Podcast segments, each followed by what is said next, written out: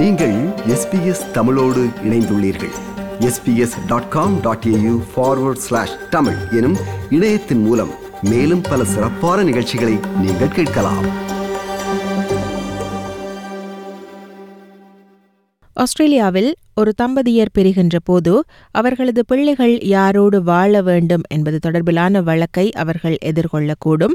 இப்படியாக child custody வழக்கை எதிர்கொள்பவர்கள் அறிந்து கொள்ள வேண்டிய விடயங்கள் தொடர்பில் சிட்னிவால் சட்டத்தரணி சொலிசிட்டர் திருமதி விஜி தாச்சன் அவர்களோடு உரையாடுவோம்.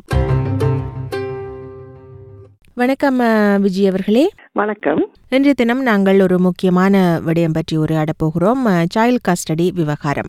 ஒரு தம்பதியர் தாம் பிரிவது என்று முடிவெடுக்கிற போது அவர்களுக்கு பிள்ளைகள் இருக்கும் பட்சத்தில் அந்த பிள்ளைகள் யாரோடு வாழ வேண்டும் என்ற முடிவை அந்த தம்பதியரே எடுத்து அதன்படி வாழ முடியாதா என்று சொல்லுங்கள். அதே போன்று எப்படியான சந்தர்ப்பங்களில் பிள்ளைகள் தொடர்பில் நீதிமன்றத்தின் தலையீடு தேவைப்படுகிறது என்றும் விளக்குங்கள். தம்பதிகள் பிரிகின்ற போது அதையும் அவர்கள் சுமூகமாக பிரிகின்றார்கள் என்றால் அவர்களே பிள்ளைகள் யாரோடு வாழ வேண்டும் என்ற முடிவு எடுத்து அதன்படி ஒரு ஒப்பந்தத்தை தயாரித்து அதை ஃபேமிலி கோர்ட்லேயே பதிஞ்சு அதன்படி வாழ முடியும்.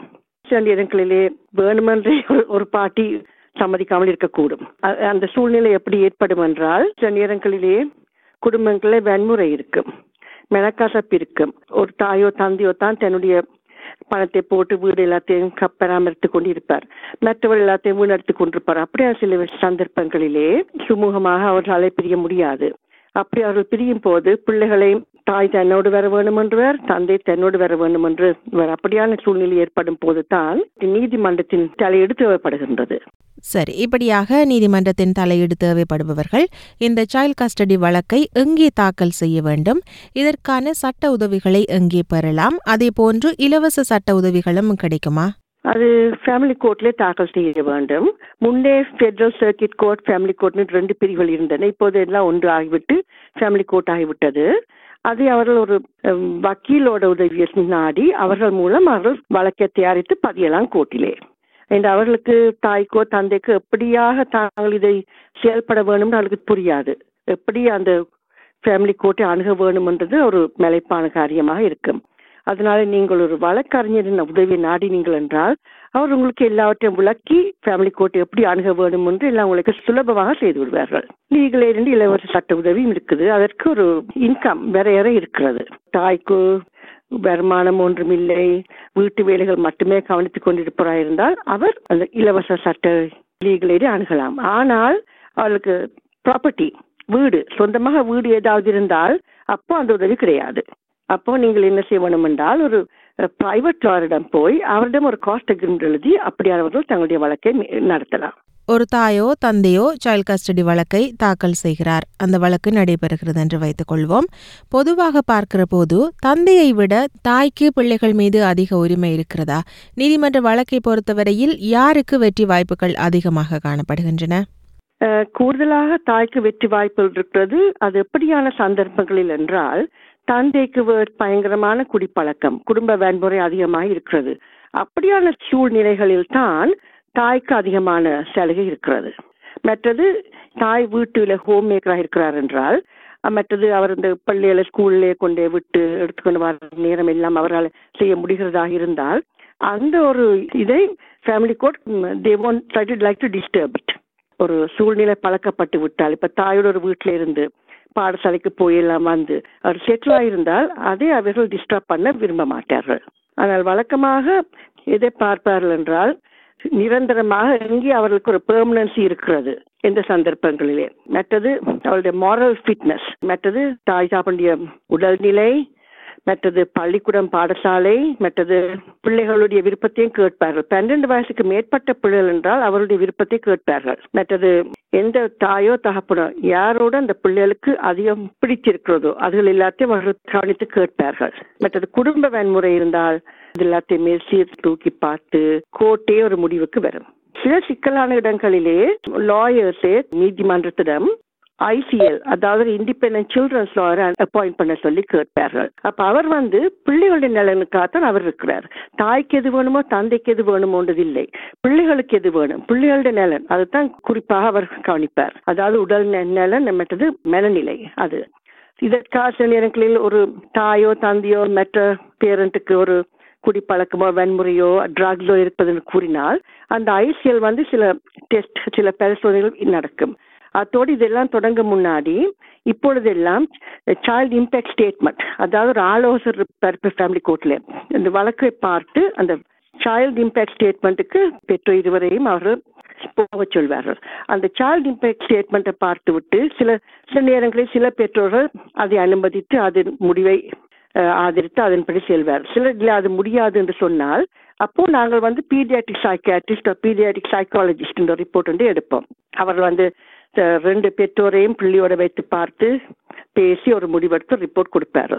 அந்த ரிப்போர்ட் சரியான விலை வாய்ந்த ரிப்போர்ட்கள் சிக்ஸ் தௌசண்ட் டாலர்ஸ் வரை போகும். மற்றது அதை விட குடிப்பழக்கம் இருப்பவர் என்றால் அவரை சிடிடி டெஸ்டிங் ட்ரக்ஸ் பழக்கம் இருப்பவர் என்றால் hair follicle testing urine test அப்படி எல்லா டெஸ்ட் எல்லாம் செய்து இது எல்லாவற்றையும் பார்த்து தான் இப்ப சில நேரத்தில் சும்மா வந்து ஆக்கள் சொல்லுவார்கள் என்னுடைய கணவருக்கு இந்த பழக்கம் இருக்கு என்னுடைய மனைவிக்கு இந்த பழக்கம் இருக்குது என் மனைவிக்கு மென்டல் ஹெல்த் இருக்கு. அப்ப இது எல்லாத்தையும் பார்க்கும்போது இப்படியான பரிசோதனை செய்து பார்த்து விட்டு தான் அவர்கள் ஒரு முடிவுக்கு வருவார்கள். சரி இப்படியாக நீதிமன்றத்தில் சைல்ட் கஸ்டடி வழக்கை தாக்கல் செய்து நீதிமன்றம் ஒரு ஏற்பாட்டை வழங்குகின்றது. அதாவது தாயோடு பிள்ளை இருக்க வேண்டும் தந்தையை இவ்வளவு நாட்களுக்கு பார்க்கலாம் இவ்வளவு மணி நேரங்களுக்கு பார்க்கலாம் என்று அல்லது தந்தையோடு இருக்க வேண்டும் தாய் இவ்வளவு நாட்கள் பார்க்கலாம் இத்தனை மணி நேரங்கள் பார்க்கலாம் என்பதான ஒரு ஏற்பாட்டை நீதிமன்றம் வழங்குகிறது என்று வைத்துக்கொண்டால் அந்த ஏற்பாட்டின்படி குறிப்பிட்ட தந்தையோ தாயோ நடக்கவில்லை என்றால் என்ன செய்வது? அப்போது கன்ட்ரவென்ஷன் ஒரு ப்ரொசீடிங்ஸ் இருக்கின்றது. இப்ப நீங்கள் வேண்டுமென்றே சில நேரத்தில் நீதிமன்றத்தாலேயே கொடுத்த அந்த ஆர்டர்ஸ் அதை மீறினால் எந்த பெற்றோரை அது தாக்குதோ அவர் வந்து கோர்ட்ல கன்ட்ரிபியூஷன் ப்ரொசீடிங்ஸ் தாக்கல் செய்யலாம். இது ஒரு பிள்ளை தாயோடு வசிக்கிறது என்றால் தாப்பனிடம் போக வேண்டிய சந்தர்ப்பங்கள் இருக்கிறது. அது சில நேரங்களில் தாய் தடுத்து நிறுத்த பார்ப்பார். இல்ல தாப்பரோட வசிக்கும் போது தாயோட போகும் சந்தர்ப்பங்களில் தாப்பன் தடுத்து நிறுத்த பார்ப்பார்.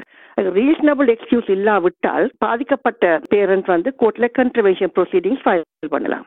அப்போ அதில் ரீசனபிள் எக்ஸ்கியூஸ் இருந்தால் அதற்கு கண்டித்து விட்டு விடுவார்கள் வேண்டுமென்றே பின்பற்றாவிட்டால் அதுக்கு ஃபைன் பிரசரை தண்டனை எல்லாம் இருக்கிறது.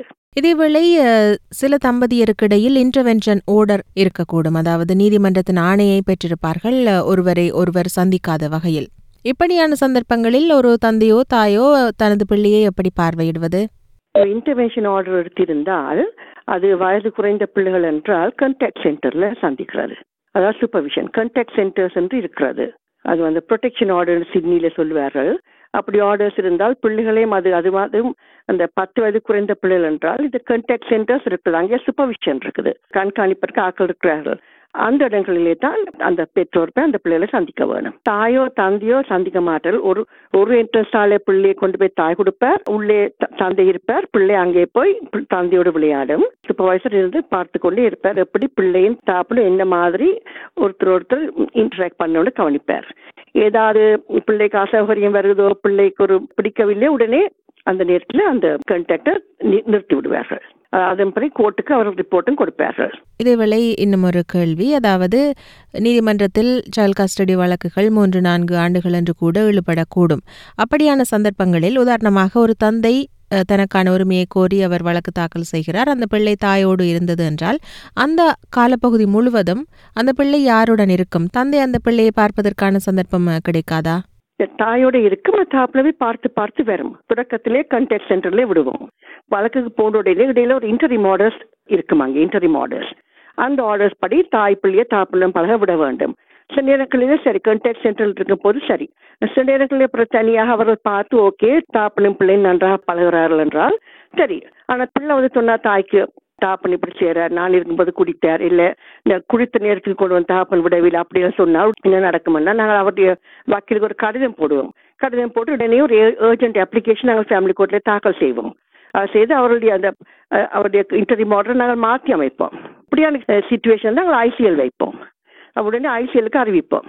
அப்ப ஐசிஎல் அதுல உடனே இன்டர்வியூ பண்ணுவார் ஐசிஎல் அது வந்து இண்டிபெண்டன்ட் சில்ட்ரன்ஸ் லாயர் சரி சைல்ட் கஸ்டடி வழக்கை எதிர்கொள்கின்ற தாயோ அல்லது தந்தையோ ஒரு தனியார் சட்டத்தரணியை வைத்து இந்த வழக்கை நடத்துகிறார்கள் என்றால் கிட்டத்தட்ட எவ்வளவு வரைக்கும் அவர்கள் செலவிட வேண்டியிருக்கும்? பிரைவேட்டாக நீங்க ஒரு லாயரிடம் போனீங்கன்னா குறைந்தது ஒரு செலவு டென் தௌசண்ட் டுவெல் தௌசண்ட் நீங்கள் பார்க்குறீர்கள். ஆனால் அது சில பேர் வந்து சில இடங்களிலே தங்களுடைய பிரஸ்டீஜுக்காக வேண்டி அதிகமாக இந்த குடிப்பழக்கம் வன்முறை உள்ள ஆண்களுக்கு இந்த ஒரு பழக்கம் இருக்குது. நாம் பாடம் படிப்பதற்காக வேண்டி இந்த வழக்கை நடத்த வேண்டும் என்று. அப்படி நடத்தும் இடங்களிலே என்னுடைய அனுபவப்படி இருபத்தையாயிரத்துக்கு மேலேயும் வந்திருக்கிறது. மிக நன்றி விஜய் அவர்களே. சைல்ட் கஸ்டடி விவகாரம் தொடர்பில் தெளிவாக விளக்கினீர்கள். மீண்டும் மற்றொரு சந்தர்ப்பத்தில் சந்திப்போம். நன்றி வணக்கம். தேங்க்யூ